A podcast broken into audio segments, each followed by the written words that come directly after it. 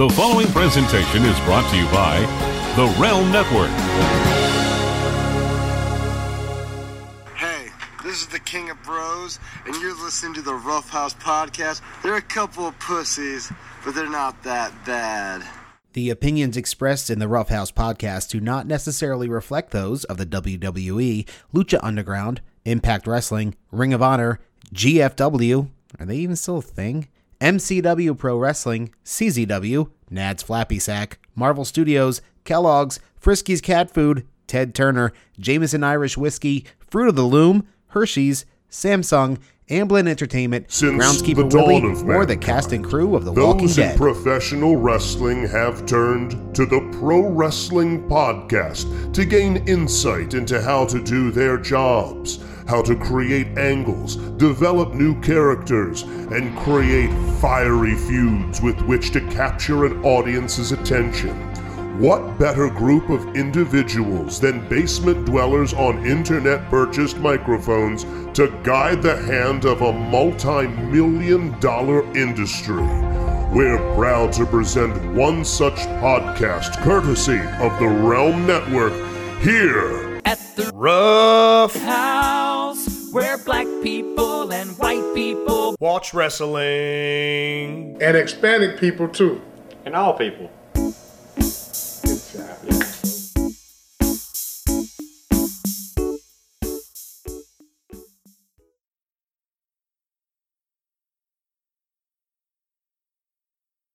Hi, everybody. Hello. Welcome to the Rough House Podcast, the quarantine house. Chris, we are past 75 days in. Yeah, my hair. I actually have hair now. Yeah, I know. It tells the story. And I have weird. More than I did. It's really bizarre because I haven't had hair in well over a decade, I think is safe to say. So it's the beard. I had the big beard at one point, so the beard's manageable, and I like it's like my little comfort blanket sort of thing, just stroking and holding my beard sort of thing. It soothes me, So that I like, but the fact that I can I have like half a finger's length of hair in the back of my head, not so much on the top, but in the back. Yes, it's bizarre. So what you're saying is the shampoo budget in the Like a Lot household has skyrocketed. Oh, I ain't shampooing this shit. Well, four. Nobody going to see it, but you on a webcam once a week, and my wife. That's fair. No offense. Not that I don't want to look nice for you, Marty, but It's not a high priority right now. I showered before the podcast today. That's the level of what I'm bringing. Now, I took a long hot one to try to wash this hangover off of me. Drank a bunch of water, made a couple 2 little egg tacos. Nice. Got a big cup of coffee here, so I think I'm going to be okay until the bubble gut starts rumbling in about 45 or so. So we'll see how it goes. Yeah, exactly. Guess we got to bring this in under the hour and a half of last week's episode. We'll see. I'm preternaturally gifted in holding in poop. In case you guys were wondering about one of my special superpowers, that's your mutant ability. Charles Xavier is going to pop up one day and it's like, Christoph Like-a-Lot, you control your bowels. If that will allow me to be quarantined in Xavier School for Gifted Youngsters in Westchester, New York, then I'm all about it. Because it's a hell of a lot better than the shitty one-bedroom apartment I'm living in right now. I'm a private pooper. I don't like pooping in public unless it's absolute code brown necessary. So I will cause pain to hold in the poop as long as I can. And I'm often pretty good at it. Every now and then it's just, I remember one instance. When I was working at the radio station, the wife met me up there. I don't even think we were married yet. And we were going to see a show at Auto Bar, which isn't far. So first we went to ye olde Holy for Holies before it burned down. That's how long ago this was. It is back now, though. I know. So we went to Holy for Holies, got some Mexican food, and started our way towards the Auto Bar. I parked, found a parking spot, solid street parking at Auto Bar, and then I was like,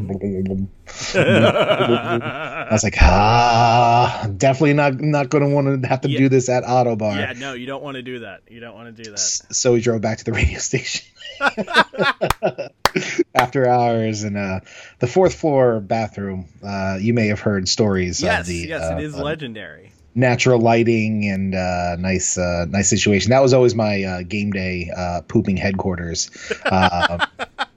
Because if I'm going to be stuck there for 12 hours, I'm going to have to poop a couple times. Oh yeah. And there weren't too many people around, so that was if I'm going to poop on a day I don't want to be there dealing with shit I don't want to have to deal with, might as well poop in style, you know. Oh yeah, no doubt. All right, well that's been your poop update. We'll see you guys next week. And yep.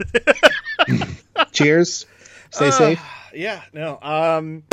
So let's get into it, Chris. So last week's episode started off rather depressingly. So suffice it to say, we are not going to try to dig into the greater situations of the world right now because A, we are two doofuses speaking into internet purchase microphones, and people far more eloquent and intelligent than us have gone on record with much better things to say. Yeah, we're also white, so yes. That doesn't give us... Yeah, no, definitely don't need our input. Just need generalized support, I think, is really where we're at this point. We got you. Yeah. We got you. However, I was going to say, you know what? Last week was super depressing. This week was pretty good. And then Friday Night SmackDown happened. Oh, yeah, man. Matt Riddle came up, right? That's good news. That is good news. But let's talk about the top of the show, Chris. Why, Marty? What happened at the top of the show? What real-life situations were called upon for a wrestling storyline on a major network television show? So Friday Night SmackDown kicked off with Elias having gotten into a car accident in the world's most dangerous parking lot, the parking lot of the PC. Did they catch the luchadors responsible? Well, see, that's the fun part. Was not necessarily a luchador, although it is someone known for the flippy do. So first things first, Elias continues to be absolutely cursed at the Performance Center. Not only having this happen to him, but just before Mania, he got thrown off the crow's nest set up there. Not to mention his entire NXT career, which was a dull fart. Exactly. So yeah, Elias in the Performance Center, not two great tastes that taste great together. But there was a car wreck, and out comes an inebriated Jeff Hardy. Yeah. Yeah. Guys. Shades of Hawk and Animal in the late 90s of what they were doing here. To quote CM Punk, though, basically they sniffed the bottle of liquor and then bingo style just yelled out the name Jeff Hardy. That's who did it. Jeff Hardy. Not cool. Really not cool. Really tasteless. Really pointless. Really stupid. Really offensive. Like, you are... I'm not going to sit here and downplay the awful track record of Jeff Hardy in terms of his substance abuse and that sort of thing. Well documented. Incredibly well documented. And I think I speak for the average wrestling fan when I say I hope that he continues his way of sobriety, even as it goes up and down and that sort of thing. What's going on over there, Chris? Xavier is scratching at his tower, and he's making eye contact with me simultaneously. He's like, oh, you like this, you fucking fat shit? Yeah, I'm going to do this louder while you're trying to do your stupid podcast. Yeah, that was the... Now we know who the alpha is in the household. Yes. Oh, are you kidding me? This is his shitty apartment. I just live here. So it's your fault. Yeah, I see you, little twat. Anyway, I think all of us hope for the continued sobriety and overall positive health of one Jeff Hardy, even though the track record has not necessarily been great. It's a very spotty one. At best. I would say that a great way to prevent someone from falling into a relapse situation is not exaggerate or throw their problems out into the face of millions on national television. Yeah, so my question is, A, whose idea was this? And B, why did Jeff Hardy go along with it? I mean, he's got to be in a level of stardom, I guess, in his career that he could have some kind of say over what's going to happen. Why? I don't understand why somebody would want to do this. I mean, is it some kind of way to help him realize, is it like a healing recovery process thing to, you know, reenact things on national TV of bad mistakes and decisions that you've made over the course of your life? It's just, I don't understand why it even happened and what it accomplishes. I mean, I have no idea beyond the fact that it gets to continue that barn burner of a Sheamus Jeff Hardy feud. Because so why is Elias involved? Just because he's unfortunate at the PC? Just because I guess they didn't want to have AJ Styles bother with working a match with Elias. We need a body. Elias. Yeah. Remember when we were like, oh, good, Baron Corbin's out of the tournament now, so everything's going to be fine. Whoops. Anyway, AJ Styles gets shot straight to the finals. Adam Pearce appears on screen. Scrap Daddy. And points out that Jeff Hardy is going to jail. And Elias is injured, so therefore they need to figure out what to do with the rest of the Intercontinental title tournament. After a lot of bickering backstage, it is decided that there will be a battle royal to determine who will face Daniel Bryan in the main event of that evening's SmackDown. Sheamus wins, of course he does. And then the main event of SmackDown was... Why wasn't Sheamus in this tournament to start? He was in the tournament to start. Oh, he was? He lost to Jeff Hardy. Oh, okay. Sorry. Yeah. So we haven't been playing along at home. No, it's okay. Just we're running that shit back again. Anyway, remember, they ran Jeff Hardy versus Sheamus after the Jeff Hardy-Sheamus feud ended with Jeff Hardy beating Cesaro at the pay-per-view. Right. Yes. So anyway, Sheamus wins the Battle Royal, and we get to run back the 28-second match from WrestleMania, as it was Daniel Bryan versus Sheamus in the main event. And... Did they actually do it in 28 seconds again? Or no, it was actually a back and forth match. However, Jeff Hardy shows up at the end, seemingly out of jail, distracts Sheamus for the finish as Daniel Bryan goes over, and our Intercontinental title finals are AJ Styles versus Daniel Bryan.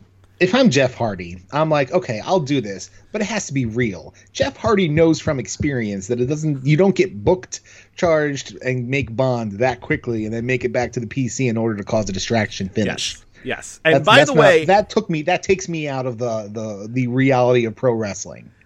Yes, that's what does it. By the way, I just want to clarify, all the announcers seemed to be very confused and mad that Jeff Hardy was even allowed on television / somehow got out of jail, because I guess next week is the big reveal that Sheamus did the car wreck and planted alcohol on Jeff Hardy or drugged him or something, which, by the way, great angle. I love when professional wrestling is all about guys getting drugged backstage. The other part of this that I just want to bring up is I'm pretty confident, apropos of nothing, having absolutely nothing to do with the situation at hand, Friday night, let's call it about 9 o'clock or so, Matt Hardy tweets, and I quote, "I'm very happy to be working at All Elite Wrestling under @TonyKhan." I have no idea why he had to post that at that time. You know, it was Feeling Good Friday. He just needed to, get his thoughts out to the world and, put some positivity on social media. Yeah. What I am wondering is, in this match of Sheamus and Daniel Bryan, what they should... I'm already cracking up. I'm such an idiot. What they should have done is had AJ Styles on the apron give Daniel Bryan a little peck on the cheek for good luck, and then have him get throat kicked in 18 seconds. It's like, damn it, foiled by another AJ. How dare this happen to me again? Fool me twice, shame on me. Shame on you. You're not going to get fooled again. No. I will say... the winner of the finals has not been revealed, but they did already film AJ versus Daniel Bryan, and word on the street, because surprise, once you decide to have audience members, things start to leak a little bit. Word on the street is that's one of the best matches shot at all during this you know, quarantine version of professional wrestling. So look forward to that. Also of note in terms of matches that got pre-taped this week, the unannounced match so far between Velveteen Dream and Adam Cole, apparently it's shut outdoors and the ring is surrounded by PC roster members in their cars.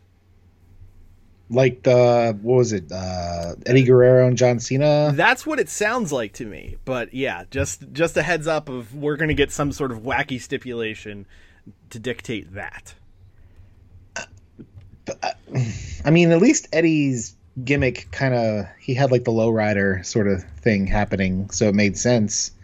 I mean, Adam Cole is a little nerdy video game guy, and Velveteen Dream is this, you know, androgynous sex god or whatever. So yeah, cars. Yeah. I mean, it's strange, but you know, it's what they're gonna do. I'm sure there's some weird idea about, you know, not being able to escape. And it's almost as if they have another match that people aren't allowed to escape, and maybe they just ran one. Anyway, so the week actually kicked off, as we talked about the weird setup of fans, that WWE was finally giving in, and they were going to have a quote-unquote live audience made up of Performance Center roster members. In also a change from how things have been done, hockey-style plexiglass was set up between this faux crowd and the shows. Did nobody get checked into the glass? There was a little bit of that. Okay. There also was, if I'm honest, a general more upbeat feeling to the shows because people were reacting. Yes, sure. It was very clear that they were told to cheer for X people and boo for Y people and that sort of thing. But whatever, it was fine. It was not as, it did not feel as authentic and interactive as the AEW crowd interaction, but it felt, to use that term you just did, it felt less sterile. It felt more alive. So, you know, credit where credit is due. It's not necessarily how I would have done it, but I thought it was done well enough. All that being said, there was a pull-apart brawl towards the end of Raw where all of the audience members ended up getting involved. So, yeah, great job, social distancing, everybody. More on that when we talk about AEW this week. Okay. All right. Yeah. What's the fucking point? Yeah. Real weird. Speaking of weird, talking about Raw this week, so we do have a new number one contender to the Raw Women's title as Nia Jax ended up defeating both Natalya and Charlotte Flair. So it'll be Asuka versus Nia Jax at Backlash. Let me guess. Natty took the pin. You got it. And what's even better, Asuka versus Charlotte has been signed for Raw this week. Okay. So the gal who just lost a title shot has a title shot. Oh, it's for the title too? I think so, yeah. What? Yep. Speaking of titles. Okay, sure. Speaking of titles, on Raw this week, we have a new U.S. champion as Andrade, after, I believe, getting popped twice while champion, finally got his title removed from him, as we now have a new U.S. champion in Apollo Crews, who is randomly getting a push. Twice? He got popped twice? I believe he got popped twice. Oh, dang. Maybe I'm wrong. No, I'm sorry. He got injured, and then he got popped. That's right. That's what it was. I knew there were 2 periods of time while he's been U.S. champion that he couldn't actually perform as U.S. champion. He's got to talk to his future father-in-law about how to skirt some of these situations here from the dirty play in the game. You know what I'm saying? Yes, indeed, I do. Trying to think what else happened on. So, was Apollo Crews? Wasn't he like faux hanging out with Kevin Owens for a bit? Was that just a situational thing? That was 2 weeks ago. Yeah, they were pseudo united against the Zelina Vega sex cauldron. Thought they closed that place down. Okay, so now the Sex Cauldron has lost an Austin Theory and a title. Yes, so the Sex Cauldron is not necessarily in the best state. But, you know... But it's still Andrade and Garza, right? Yes. They are still together. They are still doing their thing. Let me think. Fellows. Let me very handsome. Again, that's why it's a sex cauldron. We continued the build for Drew McIntyre versus Bobby Lashley, and credit where credit is due. MVP cut a hell of a promo for Bobbert Lashley. It's his legal name. Yeah. Oh, headphones fell off. That was a good one. that one got the chuckles out of me there. Yeah. Good job, bud. Sorry.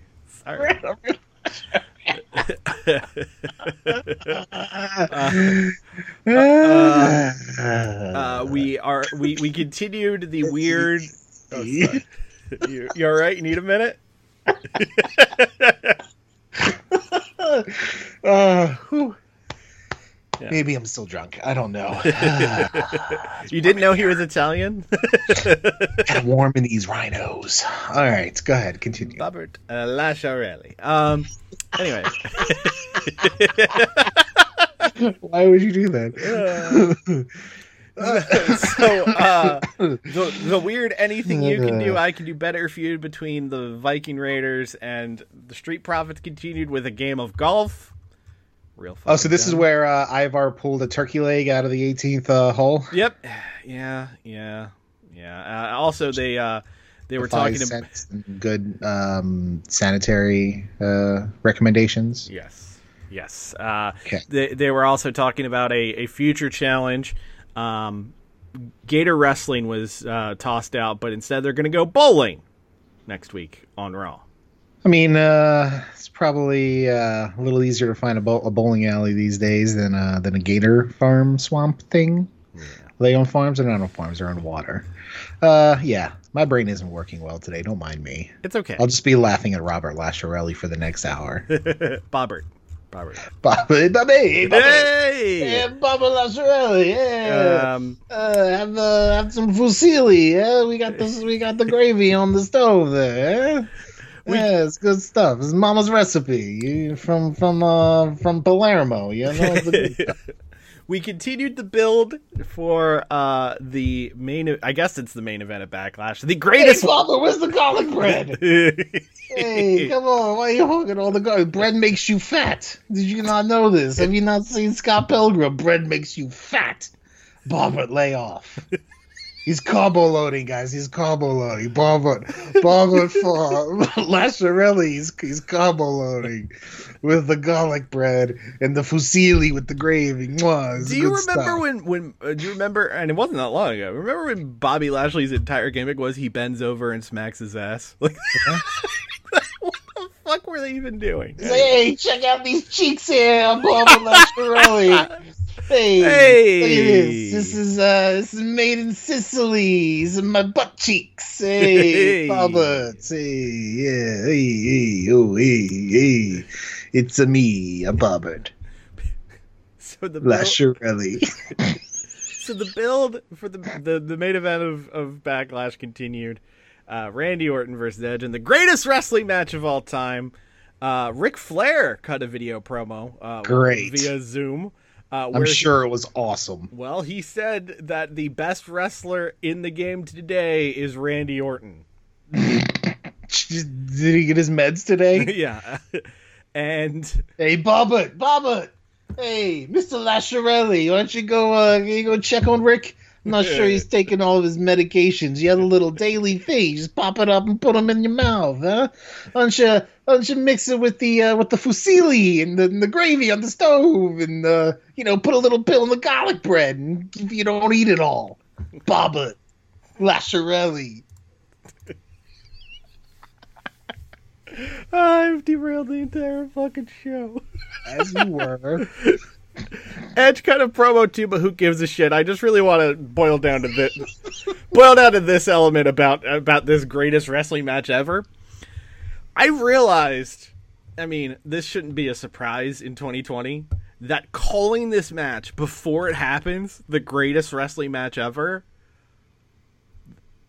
it blows kayfabe completely away. Because ostensibly they're saying that it's not going to be a competition, it's going to be a lengthy performance.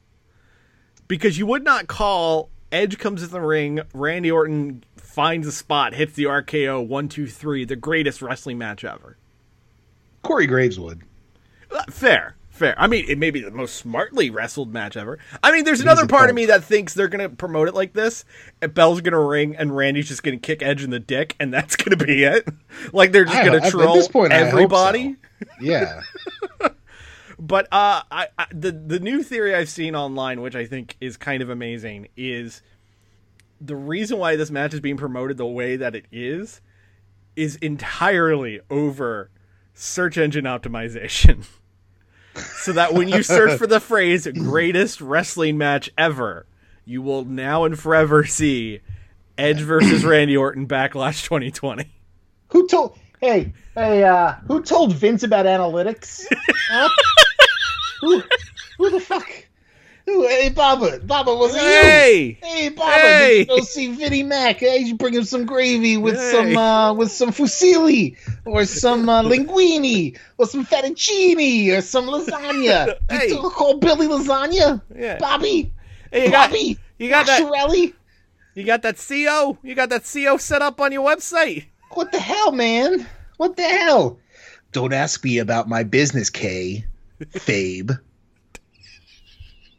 Bubba Mascherelli. Hey. The only other thing that's worth mentioning from Raw is Seth Rollins. Seth Rollins is holding a retirement ceremony for Rey Mysterio this coming week on Raw, and the announcers acted like it's 100% legit. hey, Bobby. Hey, Bobby Lasciarelli. Hey, Bobbert. That's it. Bobbert Lasciarelli. Hey, Monday. All right, listen to me. Listen. Put the gravy down. Put the garlic bread down, Bobbert. Listen to me. Monday. Hey. Monday on the Raw. All right. I'm gonna need you to put the fusilli down and maybe have a taco to celebrate Rey Mysterio. Okay. You can put some of Mama's Italian sausage in there if you want. It's good stuff. It's from It's from Capri. Okay, it's not. You get yourself a little bit of gabagool. You get some gabagool. You put some prosciutto in there. Maybe with some branzino. You could pick it up and put in the taco. Okay, just no fusilli on Monday for Ray. Okay, Bobbert Lasciarelli.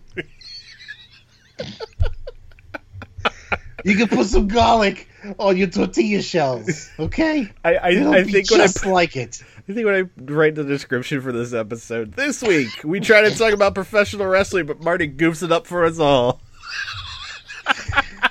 Oh, Bobbert. Bobbert, you son of a bitch.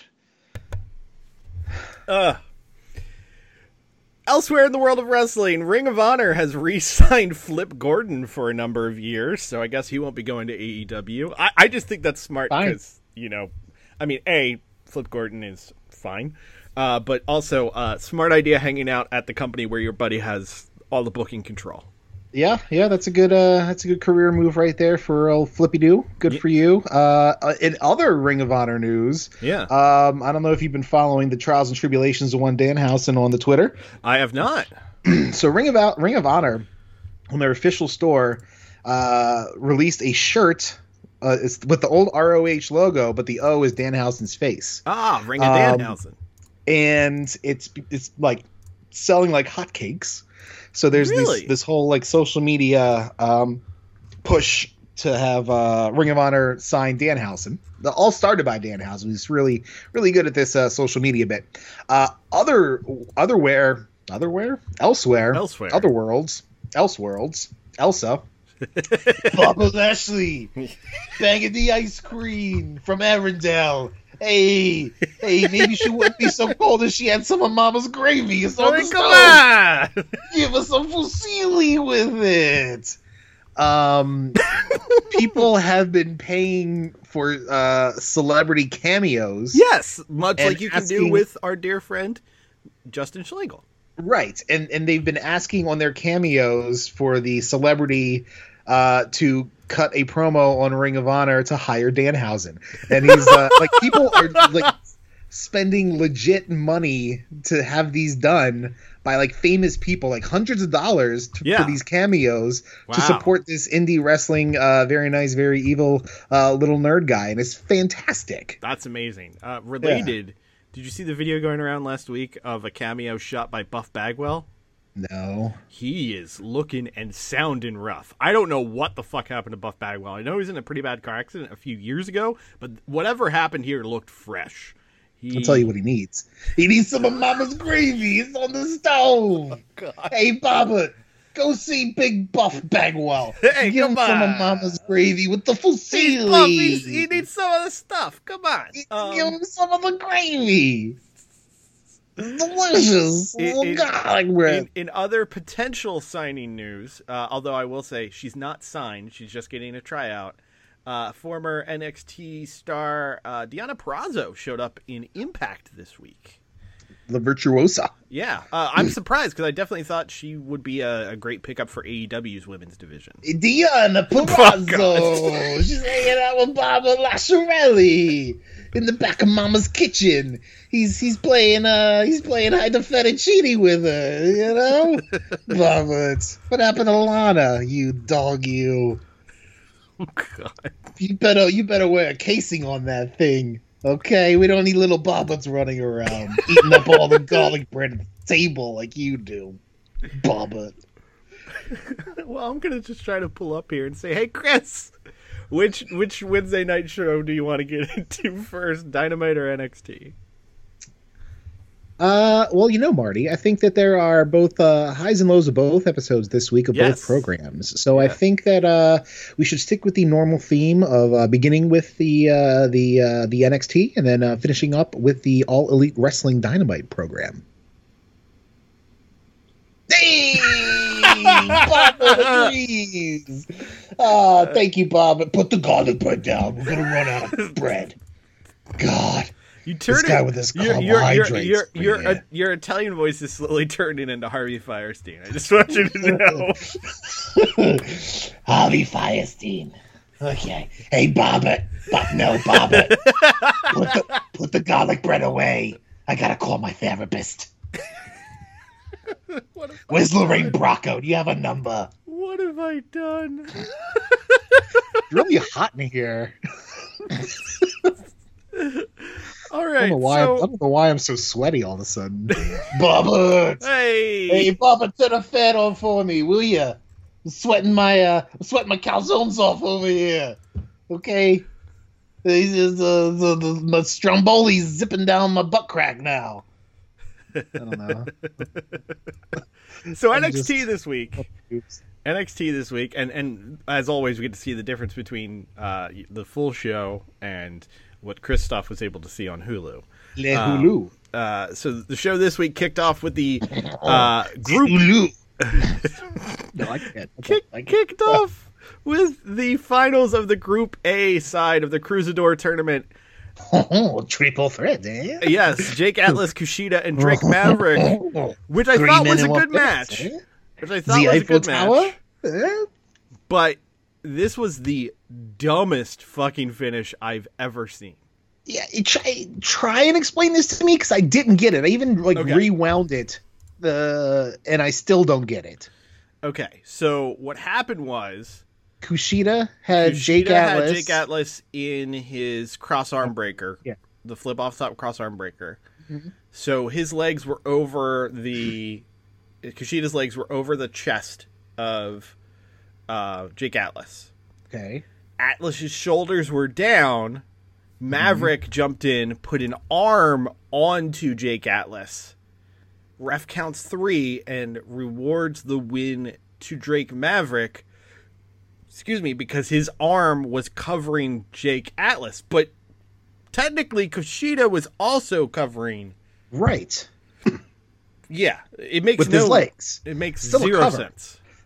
And not to mention, they showed on the replay that Jake Atlas was tapping before the ref counted 3. Yeah. So, I mean, I guess that's their really fucking stupid roundabout way to lock in Kushida for the first match, which Maverick did in his post-match promo. Yeah. But that's, I mean, if if the guy's going to lose, just have the guy lose. Right. Why do you have to do all this extra bullshit? It made no sense, because also Kushida was all like, oh, you know, after the match, he's like, wait, how, huh? You know, how did this happen? And then later in the same show, he was like, oh, you know what? You deserve this shot. Just give me the one after that. Like, I get it. Sometimes baby faces are stupid and make poor life decisions and what have you. But it was just one of those things where it's like, I don't understand what anyone's motivation is. Like, especially because it's a tape show, did no one run this back and look at it and go, this sucks? Apparently not. I guess Sean was only half looking at it, so he didn't really get a good. Yeah, that's true. He was he was watching both the show and also the WWE Network archives at the same time. Yeah, he was watching, jerking off to the last ride. Johnny Gargano and Candice LeRae came out. I didn't see this. Okay, Johnny kicked off the Johnny Gargano Invitational, and he said that he was going to give a good hand a shot. Which... Don't overuse that. I mean, that's, you know, they just used that a couple weeks ago for Mia Yim on in Charlotte. So that's the new that they're just shooting, brother, all from the hip on NXT. I hate it so much. I hate it so fucking much. Like, I cut back to like 6 months ago. NXT, easily my favorite WWE anything. Like, I fucking love NXT, and there's a lot even on this very same show that I enjoyed quite a bit. But fuck me, man. You are embracing all of the worst of professional wrestling right now by just kind of going like, hey, fourth wall, knock, knock, we're Deadpool now. Like, fuck you. Yeah. Anyway, Johnny Gargano beat the shit out of random jobber named Adrian Adonis. I got excited and thought it was Adrian Adonis, and it wasn't. The corpse of Adrian Adonis? Yeah. The shambling corpse of Adrian Adonis. Hey, I'm gonna suplex a corpse. Hey. It was just a squash. Hey, Gargano. Yeah, it's got a nice Italian name there, Johnny. And then we got a video skit from Mia Yim and Keith Lee spoofing the Gargano skits. Oh God, were they at their dinner table? Yes. Oh yes. God. Tegan Knox brought them a pizza, but she ate all but one piece, and then they made a whole big to do about how, you know, we're gonna have a big mixed tag match. Wait, why was Tegan Knox there? I guess she's roommates with Mia Yim. I don't know. Okay. Anyway. Was that okay. Are they doing a fat gimmick? Because she ate all the pizza except for one slice? I have no idea. I guess it was someone's thought of humor. The fuck is happening? Well, so the fun part about all this is... Should have had some fusilli! Hey! So the fun part of all this is this whole thing is to build to a mixed tag match of the Lees versus the Garganos.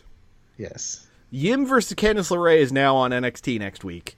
And signed for Takeover in Your House is Johnny Gargano versus Keith Lee for the, what is it? North American. I was going to say United States, but it's not United States. Yeah. North American title. And it's just like, all right, cool. Now we've had entire promos building to a match that's probably not going to happen. Real dumb. When's the takeover? I want to say, hang on, I will confirm. NXT takeover. So, I mean, they have time to do that match in between, I would imagine. June 7th. So it is next weekend. Okay. I stand corrected. Yeah. Okay. Real dumb. Cool. Speaking of real dumb, we had Raquel Gonzalez against Shotzi Blackheart. This featured the gift from Shotzi Blackheart deciding, I'm now Darby Allin, and doing a coffin drop. Instead, it was, let's call it, half of a moonsault as she went up and went way ass over tea kettle and basically pile drove herself on the way down. Yeah, she was, you know, if Weird Al was walking by, he would have tried to play it because she folded up like an accordion. Yeah. Hey. Hey, try the fusilli. Marty's starting to get pissed off at me with my accent. No, I can tell. I can see it in his face. I can see it in your face. Don't lie to me. No. You fucking liar. No, you're a terrible liar. Chris, this is the most engaged and excited you've been with the show in ages.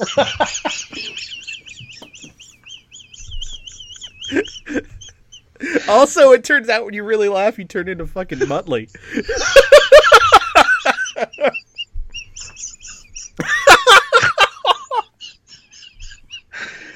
Oh, it's just my asthmatic lungs. We had the mystery partner tag match, as it was Io Shirai and Rhea Ripley against Charlotte Flair and, surprise, surprise, Chelsea Green. Okay. Robert Stone getting the brand out there. Yes. And of course, with someone who's not involved in the three-way match at TakeOver, as one would assume, the finish was Charlotte Flair pinning Io Shirai. Yeah, that's some WWE logic right there. Sure. Yep. Oh, real dumb. Could they coexist? Somewhat, turns out. Okay. Also, I don't believe it was shown on the show. I think it was just a web exclusive promo. Chelsea Green has fired Robert Stone. Oh. Yeah. Well, okay. This was after the show on Wednesday. Interesting. Yeah, so very weird. We had a Zoom meeting between Adam Cole and William Regal. How did this make the fucking Hulu cut? I have no idea.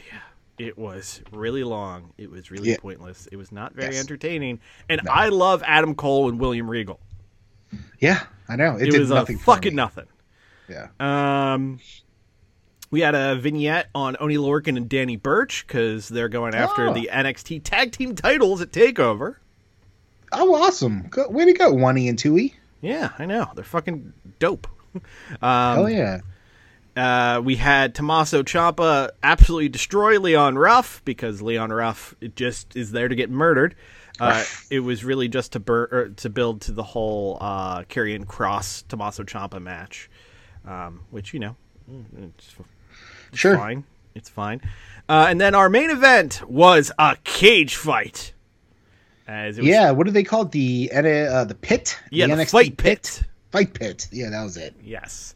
Interesting setup. I enjoyed the newness of it. Yeah. It was unique. And the match itself was brutal as hell. Like, Thatcher and Riddle were like, we're just going 3/4 legit. Like, that's what we're doing here. The opening, like, Thatcher, like, climbed down into the thing. Riddle just fucking jumped in, rolled through, and just Superman punched his fucking face, and it was beautiful. Yeah. Then he just started, wrestling around. It had a, I think they did a good job of simulating an MMA-style fight in a pro wrestling environment.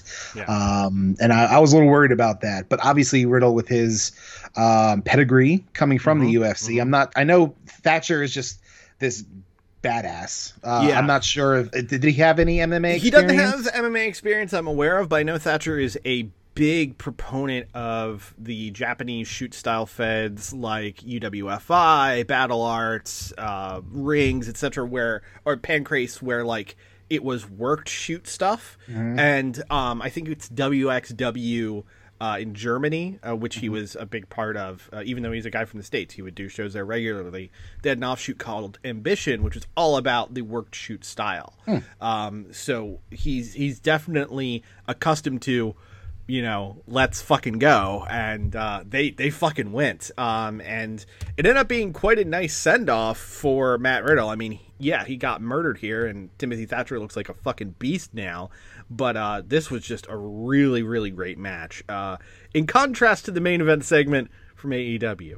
But was the tooth thing gimmicked, or was that a shoot, you think? I don't know. I think the teeth might have been gimmicked. I think the blood was legit. Maybe. I don't know.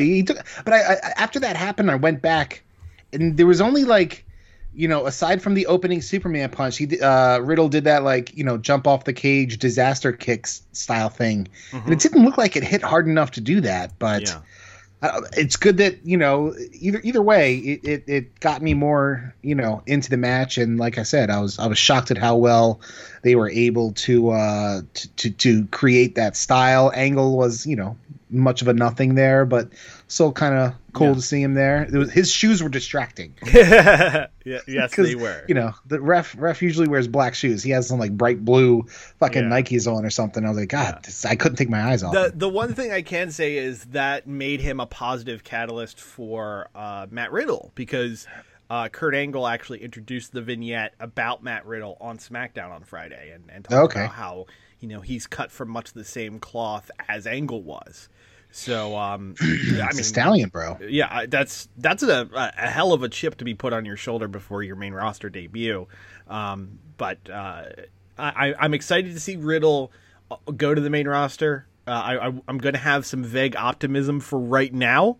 You got to. Because, you know, having a guy like Angle come out and say, this is a guy you need to take seriously from the jump, like, that's a pretty bold endorsement. Also, of note, apparently Kurt Angle's getting re-signed because Vince is scared that AEW wants to sign him. I mean, I would hope not for in-ring, but, you know, they seem to be gobbling up past wrestlers to be managers. So, yes. Putting him in the corner of Matt Riddle may not be a bad thing. Yeah, no, I like that. And I feel like I'm a little leery about Riddle being called up right now because I feel like not having a crowd behind him might hurt his chances. You know, Vince, it's, you know, if on first impression you don't do it, that's kind of it for you historically from what we've heard. Yeah. So, you know, it's hard to gauge a crowd interest when there's no crowd. Yeah, and it's no different than what we've been seeing on AEW with debuts. Again, right. Like one this week, we'll talk about in just a few moments. But at a point, you kind of have to pull the trigger. Also of note, apparently we're going to be seeing Dominic Dijakovic on Raw this coming week. Apparently he's getting called up to the Raw brand. So okay, yeah, good for him. Good for Dijakovic. He'd make a really good opponent. I know it's a rocket strap, but for Drew McIntyre. Oh, yeah, definitely. Just let those guys kick the shit out of each other. Give me that for whatever the pay-per-view after Backlash is supposed to be. I don't even remember what the calendar is. Judgment Day? Maybe. Capital Punishment? Something like that. Taboo Tuesday? Definitely Taboo Tuesday. Cyber Monday? Yep. Cyber Monday. It was a Cyber Sunday? Cyber Sunday. That's what it was. Cyber Sunday. That's what it was, yes. Cyber Monday is where you get a deal on a TV. Yeah, well, you get a shitty deal on a TV that sounds like it's a good deal. Anyway. Yeah. On marketing. Yes. On the other side, I'll tell you what is a good deal though. You get the whole well, perhaps you like a farfalle. You like your little bow ties in your pasta, huh? Try some farfalle. The sauce is on the stove. It's delicious. I knew it was coming. The pasta's so expensive. You should make it yourself. Okay. It's not that hard. You get some flour, some semolina flour, perhaps. That's the good kind. That's the good shit right there. You get some egg. You make a little well. Put some eggs in there. You mix it all around. You roll the dough out. You roll it out. You cut it into the shape you like. You want to make little penis pastas? You make little penis pastas. It's delicious. Dip them in the gravy. It's on the stove. Mama's recipe. Chris, you were a back-of-house chef at a comedy club. Which tells me that you had to deal with a lot of bachelorette parties, probably. Yeah. Were you ever approached about making penis pasta? No, we don't. Look, this was there was nothing as complex as pasta on that menu. Okay. That menu was fried chicken tenders and wings. Yeah, and you know, mozzarella sticks. Yeah, mozzarella. You know, the most complex thing was a fucking quesadilla. Okay, we're not making fucking pastas there because realistically, you can't. Because if anybody's ever worked in a restaurant, and this is what always kills me. If anybody who's ever worked in a restaurant has watched one of these kitchen nightmares sort of shows where they, you know, do a relaunch night and everything goes terribly. It's because that's not how restaurants work. In these shows, when that happens, the whole restaurant gets sad at once, which is not what happens in a normal service. Yeah. So the kitchen is just in, everybody's in the weeds, and I'm, you know, they're going under before it even starts because the whole restaurant comes in at one time. Right. That is what it's like working in the kitchen at a comedy club, is because you only have an hour and a half show to feed, you know, upwards of 300 people. And everyone's got the minimum order. And right. Yeah. So that's why it's really tough. And you need really good people in back and front of the house to successfully do that. And you need a simple menu because it's just not possible to do it otherwise. Right. You can't be making a shrimp scampi to order for fucking, you know, 50 people. That makes sense. That makes sense. This has been the restaurant update. I definitely thought that there'd be some drunk girl wearing a sash that says "Friend of the Bride," just be like, "Can you make these pastas?" I'm sure it happened, but the waitstaff knew better than to ask me for some stupid shit like that. Yeah, I had me a bit of a reputation as a crank. I was the screamy, you know, calling everybody cunt, all kind of, you know, tell the fucking cunt to eat the fucking chicken nuggets. You know, I was a curmudgeon. Mark can back this up. I've no doubt, Chris. I've no doubt. I once threw a metal six pan so hard against the faucet it bent. Wow. And marinara, the gravy went everywhere. Wow. It was like a firework of marinara. Yeah, it was well done. That was a bad one. I had a little bit of an attitude problem from time to time. You? Really? A little hot strung every now and then. I had no idea. Hey. Harry Carey's here. Oh, no. Hey, try the fettuccine Alfredo. I like to wash it down with a nice cold Budweiser.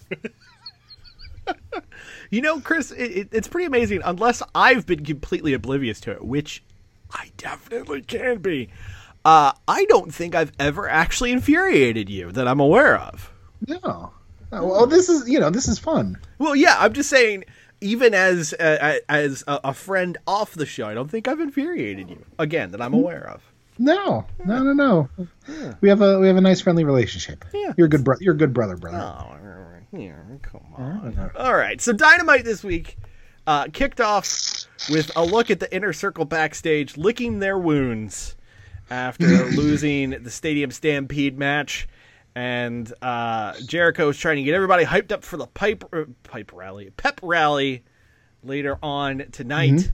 Mm-hmm. And he was talking about how they had these boxes of Stadium Stampede champion shirts. And, excuse me, they'd have to figure out what to do with them. Much like a Super Bowl team who loses. You know, sure. They got this overstock of shirts. What are they going to do? Well, it turns out they didn't just have a few. As Santana explains, that they got a guy and they got a lot of shirts, and they open up the truck they've been standing in front of, and it's boxes upon boxes upon boxes of these Inner Circle championship shirts, as Ortiz, still selling his bad hearing, yells, "That's a lot of shirts!"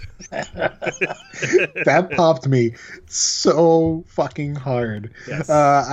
Ortiz is a national fucking treasure. Okay, he really is. Give that man all the raises. All right, Tony, you listen to me. Hey, Tony. Hey, Tony Khan. Hey, Tony. Hey, this Ortiz fella. Yeah, he's got some chops. Not the pork kind, not the kind we're frying on the stove right now. Some actual comedic chops, paid man.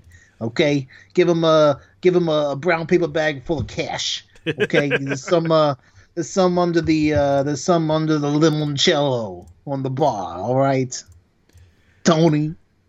So our opening match was going to be a 6-man tag: the Young Bucks and Matt Hardy against Private Party and Joey Janela. But before that starts, we have a nice little video piece with the Elite, talking about how they won the night before. Hangman Page saying he was going to go back to the hotel to drink.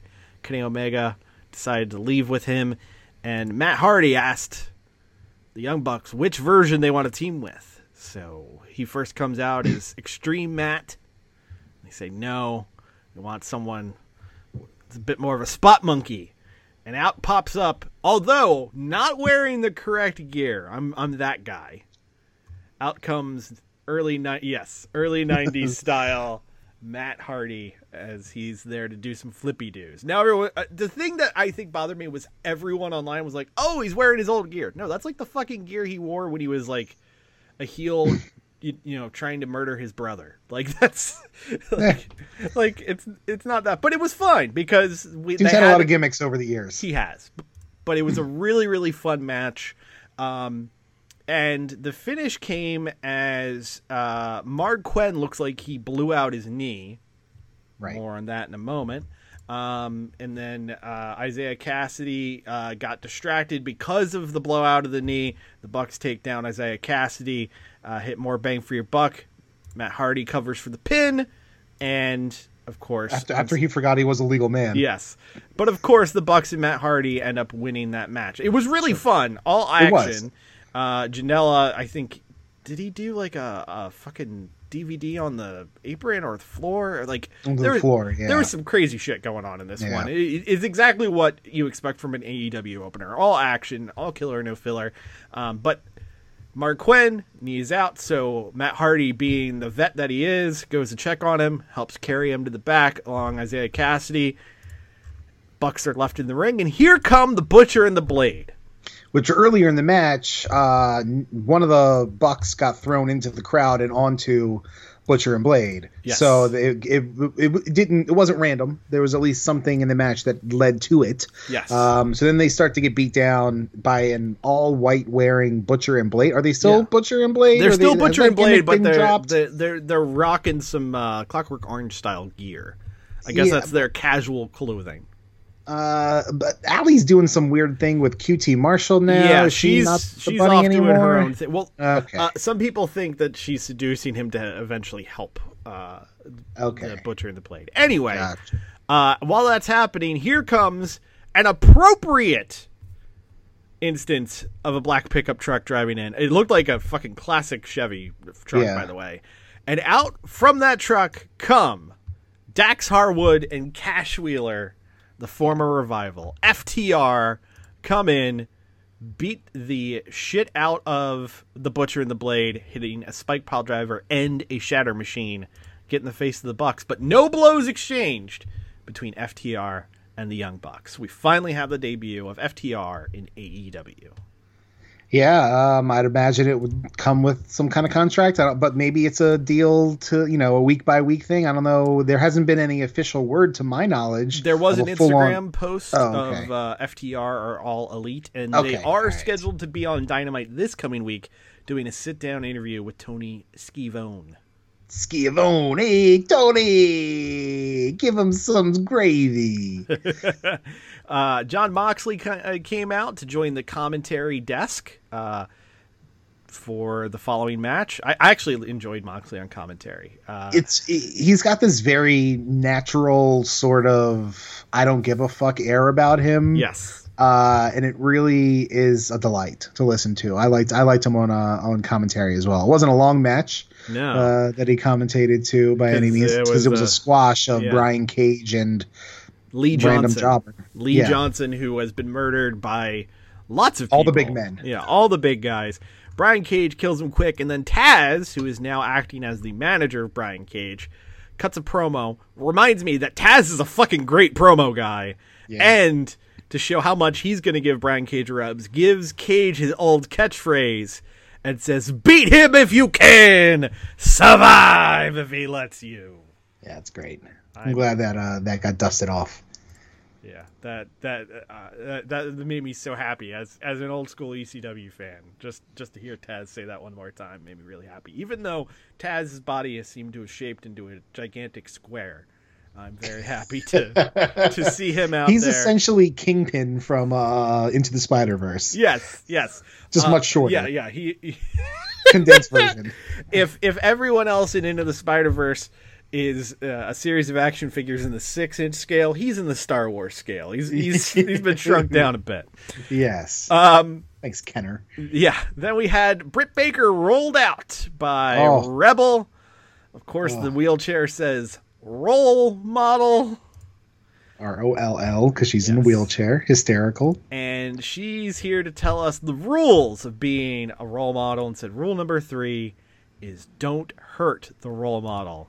And then she goes full 90s Jericho and lays out the conspiracy of the women in AEW looking to take her out. 100% here for conspiracy victim Britt Baker. Yes. Fantastic work. Yes. And of course, the crux of the conspiracy is Aubrey Edwards. Ref Aubrey is the issue. Her knee got blown out. Aubrey was there. She got a concussion. Aubrey was there. Yeah. She broke her nose. Aubrey was somewhere.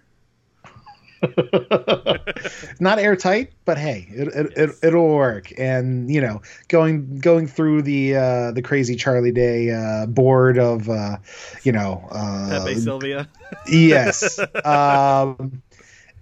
It was fantastic. Everybody is a conspirator. It's great. I hope they keep that going. If you guys listen to her on the AEW Unrestricted podcast, she mentioned that she'd been working with Chris Jericho in terms of character and promo, and I would imagine that this kind of came as a blessing from Chris Jericho to be bequeathed this gimmick. So fantastic stuff there. I was all about it. Really, absolutely wonderful segment. I adored it. I thought it was so good. And she announced she will be back from her injury at All Out, which is actually longer than expected. But I think, if anything, it's probably the AEW team saying, hey, take the time you need, get healed up, all that fun stuff. So because All Out is 3 months away? September 1st, right? September 5th. First weekend in September, whatever the fuck that is. But there's not saying that, if she's, 100% earlier, that she couldn't, surprise attack somebody or whatever, so. Yes. Alex Marvez, still hired, still not replaced by one Justin Schlegel. Backstage with Inner Circle, Jericho promised cheerleaders a drumline presence and more during the pep rally, and while that was happening, Orange Cassidy wanders in and wanders out. Jericho asks the rest of the Inner Circle if they saw that, and he said he'd see Orange Cassidy later. Intrigue. That one. Orange seeds being planted. Yes. In the Christoph Lykolot Memorial match of the evening, it was Hikaru Shida going one-on-one with Christy Janes. My. What a lovely 5-minute match this was. Yeah. Christy Janes, welcome. Yes. No word on her getting the Anna Jay signing, but Christy Janes got squashed is probably a strong term.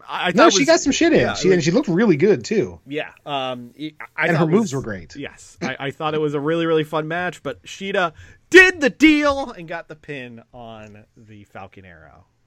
Found on Reddit by our buddy Mark, a great comment that Tony Khan apparently is a POG collector, PAWG collector. Well done, Internet. Well done. That was a fantastic one. So and I approve that message. Yes. So Cody comes out for a promo, putting over the TNT title. Not really the first great step, as he said. Tony Schiavone, you want to know why Tom Brady is my favorite quarterback? Hey man, that's not how you start a face promo. Is he a heel that thinks he's a face, or is he a face? I have no idea. But the crux of all this is he's going full John Cena. The TNT title will be defended live on Dynamite every single week. I mean, it's a TV title. It makes sense. This is something that, God, for years on this show, we've been saying that was a great idea for an organization to do. Let's fucking do it. And later in the match, I was just gonna say the Cena U.S. title run was like a 10 out of 10. One of which of those open challenges was Cody. So he got a rub from that by being able to do that, and now is paying it forward, being in the John Cena position of AEW. Yes. Later on in the show, we got to find out who the first open challenger would be, which is weird because then it's not an open challenge, but whatever. Yeah, it's a planned challenge, but planned battle royal winner challenge. But I think there was something else before that, right? Yes, indeed.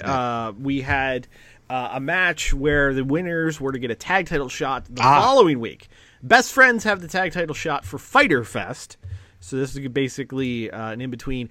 And really what I thought was one of the few misses of the night. It was Jimmy Havoc and Kip Sabian versus SCU of Sky and Kazarian. I like both these duos. They did not have chemistry in my eyes. I thought it was really kind of a miss. But Sabian and Havoc ended up winning. So we're going to have Hangman Page and Kenny Omega defending the tag titles against Kip Sabian and Jimmy Havoc. Winners going on to Fyter Fest to take on the Best Friends. I really, really hope it's Omega and Page against Best Friends because that match would be fucking dope. Hell yeah. MJF and Wardlow had a interview backstage, and this was really just to sow the seed, or plant the seed, rather, of Wardlow turning face as MJF got into his face about not letting him win the Battle Royal, and when Wardlow got all pissed, MJF said, of course, I'm ribbing ya. Again, yeah. a little insidery, a little shooty. You know how I feel about that, but it was fine. Yeah, but MJF so obnoxious that it kind of... works. Yeah. And it's not so... You're not hit over the head with it. Exactly. Unlike Orange Cassidy, who, as we came back from commercial, and we were about to do the Battle Royal, he got hit over the head with some mad balls by Santana and Ortiz. That's right. Yeah, the old prison sock beatdown as he was making his entrance to the Battle Royal. Homie did not play that. And down goes Orange Cassidy, and we have our Battle Royal. And you should have put Mama's Meatballs in there. It's so fucking hard to bust your brains open. Hey, Baba. Hey. Baba. Hey, are you still eating the garlic bread? Holy shit, bro. There's so much garlic bread. Stop it. Get some of Mama's Meatballs, okay? Put them in a pantyhose and bash somebody over the fucking brains with them. So what was a fun Battle Royal, standard AEW Battle Royal, where there are a lot of stories within it. Some of the things that happened. Colt Cabana, when he got eliminated, was handed a Join Dark Order flyer. So we'll see what happens there. Maybe he converts them all to Juggalos and in AEW. I would, I would be here for that. I think that could work. I'd be very much into that. Brandon Cutler and Peter Avalon continued their feud from BTE and AEW Dark as they eliminated each other at the same time. Therefore, during the commercial break. Yes, but their record remains the same. Yes. There was a lot of MJF and Wardlow shenaniganry, including MJF looking to hit Orange Cassidy, who rejoined the match with the ring. Cassidy ducked and MJF hit Wardlow. So then Cassidy and Jungle Boy threw out MJF and Wardlow at the same time, leading to the final two of Orange Cassidy and Jungle Boy, which was a really fun back and forth. It basically, every single Orange Cassidy match has that moment where he goes from being comedic to being a really good fucking wrestler, and that's what this was. Yeah. How that guy throws a better Superman punch than Roman Reigns on the regular is crazy to me. It looks so much cooler. I don't know what it is. I don't know. I think it's in how he throws it. I don't know. Maybe it's the follow through. Yeah. I don't know, but it looks awesome. It looked like it was anyone's game, but Jungle Boy hit a head scissors, taking them both over the top. Cassidy hit the floor, Jungle Boy hit the apron, and it'll be Jungle Boy versus Cody next week for the TNT title. Hell yeah. Should be real, real good. Also of note, Chris Jericho's going to be in action next week. It was revealed after the show he'll be facing Colt Cabana because of what happened in the main event segment. So, the pep rally kicks off with, of all people, Vicky Guerrero coming out and introducing everyone. Apparently, she can't say, excuse me, because she kept yelling, are you kidding me? I mean, did WWE trademark excuse me? It's possible. Everybody had gifts for everyone else. Yeah. Sammy Guevara gave participation. There we go.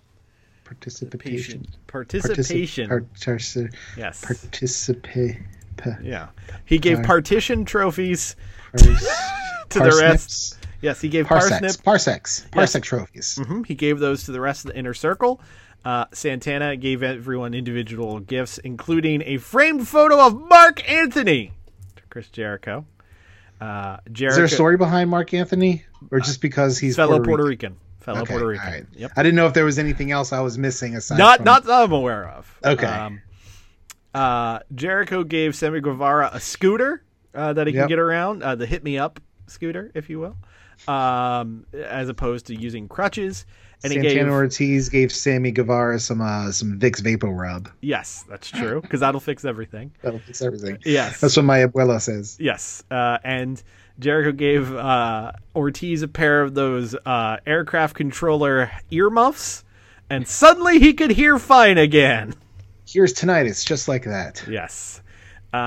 Jake Hager, in a rare moment of actually being entertaining, wrote a poem for... the Inner Circle, which basically just evolved in him doing Liam Neeson's monologue speech from Taken. Yes. Which was so out of left field and hysterical. I was shocked. Yes. So then Sammy Guevara grabs a mic and he asks Jericho, what does he really want? He says he wanted Mike Tyson's head on a platter because he hasn't forgotten what Mike Tyson did to 10 years ago on a Monday night. So now... WWE continuity is AEW continuity. It's Chris Jericho continuity. Yes, this is where things go very, very awry. Because here comes Mike Tyson. They were talking about how Mike Tyson was going to be on Dynamite this week. Here comes Mike Tyson and his random folks, including MMA fighters who I'm going to botch their names, so I'm never going to bother them. And some guy with face paint on. Yeah, the guy looked like he was huffing it. I don't know. He looked like fucking Brooklyn Brawler. That guy's apparently an actor that Jericho knows, so I have no idea why he was part of this segment. Also, he looked like he was trying to go into business for himself the entire fucking time. 100%. He was squeezing himself into frame any fucking minute. Yeah. So that was bad and distracting. But then basically we decide, we're now going to have Chris Jericho do Steve Austin cosplay, and we're running back the Mania 98 build. So it was essentially the same exact segment. Down to JR just yelling last names. Yeah. Tyson and Austin. Yeah. Tyson and Jericho. Well, I should do it a little more. Tyson and Jericho. You know. That's for the video viewer. At patreon.com. Look up Rough House Podcast. And then it leads to a big pull apart with everyone in the roster. Great job, social distancing assholes. Yeah, this did not work for me at all. No. And the thing that is even worse to me is, what is this going to lead to? A fucking match with Jericho and Tyson? I can't think of something I want to see less. Yeah, what's the payoff there? Like, I get that there's probably a want to have mainstream publicity on AEW. And hey, great job, everybody. You got on TMZ as AWE features Mike Tyson. Oh, no. Yeah. Did they do AWE? Yeah. No. Literally. I don't know. I don't know. Like, I think Jericho is definitely showing us on a week-to-week basis that he's still in his prime and he can still do great things. Tyson does not move the needle at all for me. And again, maybe it moves some needle that I haven't seen for people who don't watch professional wrestling. I know back in 1998, he brought a lot of people into the Attitude Era, and those people stayed. Yeah, but in 1998, Mike Tyson was at the height of his powers. And in 1998, I was 14 years old and had all my hair. So,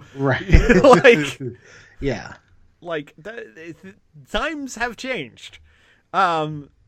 I don't know that there's really going to be that audience for this. I don't know who this is for beyond, and I've never thought I'd say something like this. Does Chris Jericho have a Triple H level of needing to get his heat back on a guy? Like, what the fuck? I don't understand that. I feel like if you're going to do an angle like this, you do it with somebody more relevant than Mike Tyson. Yeah. An MMA fighter or, Daniel Cormier or...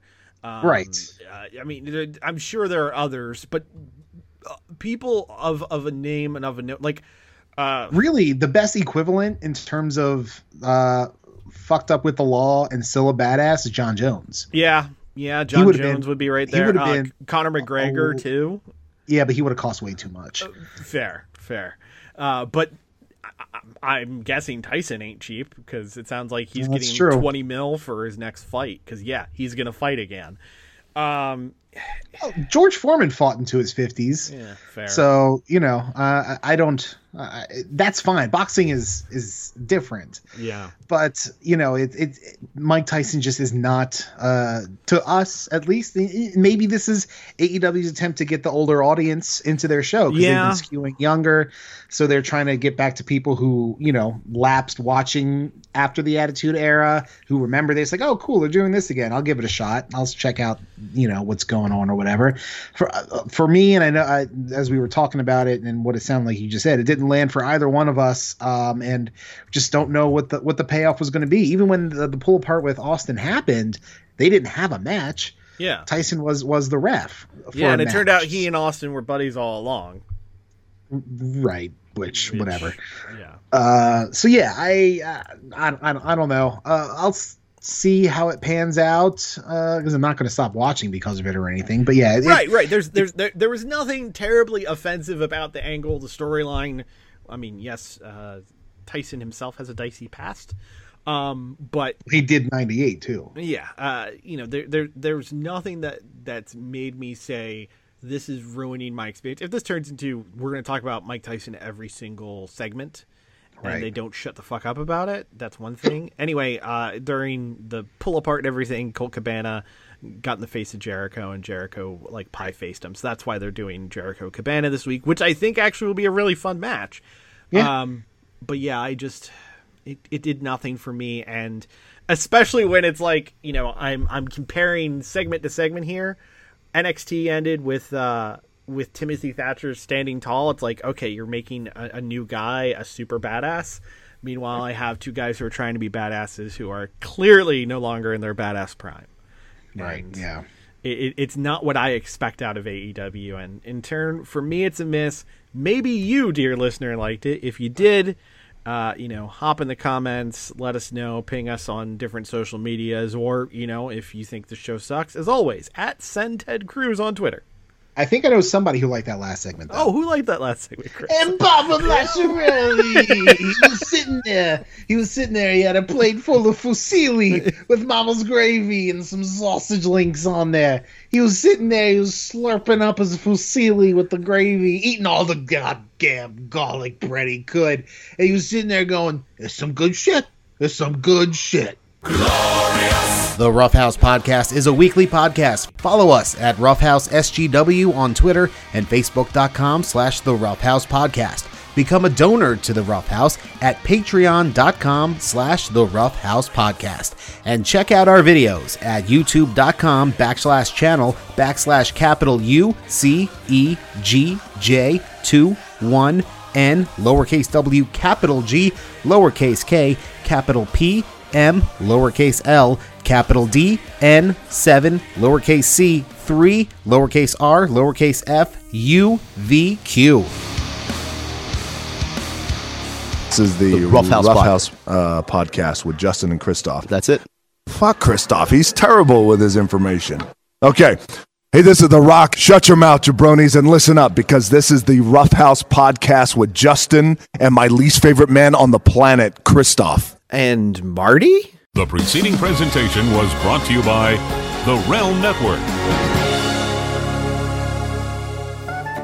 Oh, hi! Didn't notice you there. My name's Farmer Brown. These days, everyone's concerned as to what's going into their diet. People like farm fresh goods and produce. But have you ever thought to yourself, I wonder what's going up my ass? That's why I introduced to you Farmer Brown's line of locally sourced sex toys in my new shop, From Farm to Butthole. At Farm to Butthole, you're not going to find chemically laden lubes and things that could cause a UTI. Oh, no, sir. Farmer Brown uses all natural soy milk, cow's cheese, and goat tears to properly grease up that hole of yours. From Farm to Butthole, each one of our dildos is hand-whittled from fresh northern Colorado mahogany, so you can sleep soundly knowing that you had a nice natural rogering of your A-hole, V-hole, or your M-hole.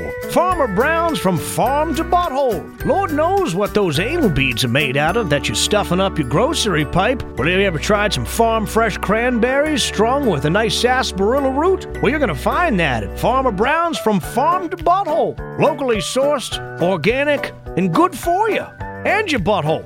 At my shop, you don't have to worry about latex or all kinds of silicone condoms. Nope, what we like to do is take an acorn tip and put it on the head of your shit. That's right, it's an acorn condom. Fits right on the head perfectly. Hurts like a motherfucker. Farmer Brown's from farm to butthole. Take a handful of nature, stuff it up your ass.